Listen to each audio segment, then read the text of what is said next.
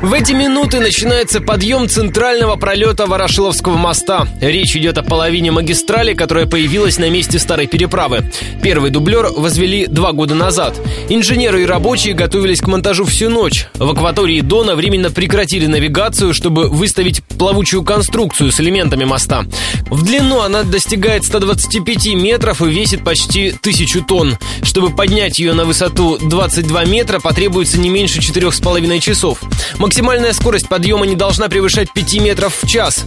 Монтировать будут с помощью мощных домкратов, объяснил радио Ростова директор стройки Юрий Костев. Мы подготовили центральную часть к монтажу. Сейчас обустраиваем плавопоры. Технология простая. четыре пятисоттонных домкрата посредством высокопрочных канатов поднимают вот этот укрупненный блок длиной сто сорок восемь метров и весом восемьсот восемьдесят тонн в пролет. Подается он туда на плавопорах, состоящих из двух барж за подъемностью две тысячи каждая. С прошлого лета работают две полосы нового Ворошиловского моста. Всего же их будет шесть, по три на каждой части магистрали.